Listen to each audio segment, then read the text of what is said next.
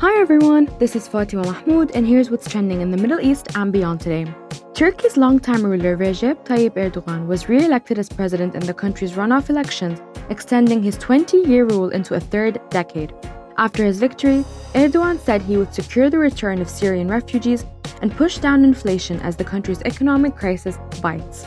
In local news, Sheikh Mohammed bin Rashid, vice president and ruler of Dubai, approved housing loans worth 1.6 billion dirhams for 2,000 Emiratis under the Sheikh Zayed housing program. The initiative provides interest free loans repayable over a 25 year period to citizens with low incomes. But that's not all from Dubai, as the Emirates Road and Transport Authority revealed a plan to have net zero emission public transport by 2050. Over the coming year, the RTA plans to decarbonize all taxis and public buses, design its buildings with near zero energy consumption, and source its energy from renewable sources.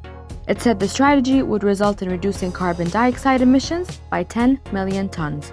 Also trending is a training center for people with special needs in Dubai, which received a massive donation to open a new classroom for pupils with cerebral palsy.